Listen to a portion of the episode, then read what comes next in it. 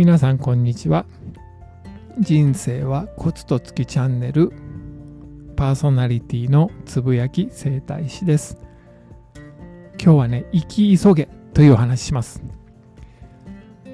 例えば寿命が延びたとしても脳の機能が衰えてくると、いやボケてくると、自分自身を使いこなすこと、自分の義務を正確に把握すること、現象を分析すること、人生を去るべきかどうかを判断すること、人間らしくあるために必要な能力、衰えてきますよね。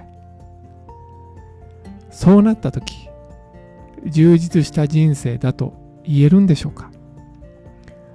この視点から考えると、人生とは何かが理解できるんですね。自分自身を使いこなして、使命を把握して、現状を分析しながら人生を送る。さらに私流に言うとですね、使命感もほどほどに、誰かに貢献することもほどほどに、自分のリズムで余裕を持って利他と利己をバランスよく取り入れていく。そうすると人生は豊かになるんじゃないでしょうか。人生のコツはリズムを崩さないことです。すべてはバランスです。木で作った樽、木で作った桶でいいですね。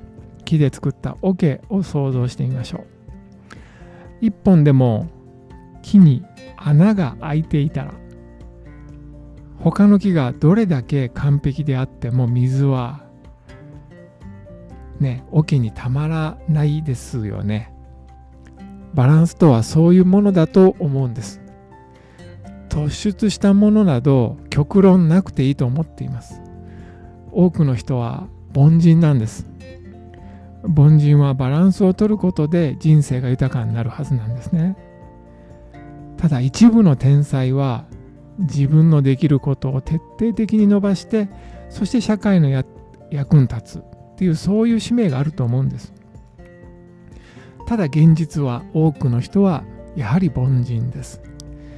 凡人は木でできた桶のようにバランスを取ることで人生がどんどん豊かになって、関係性が良くなって、安心するようになって、取り越し苦労しなくなって、人を欺かなくなって、謙虚に美しく生きることができるようになります。頭が明瞭なうちに急いでバランスを取る訓練をすれば人生は豊かになる。そういう今日はお話でした。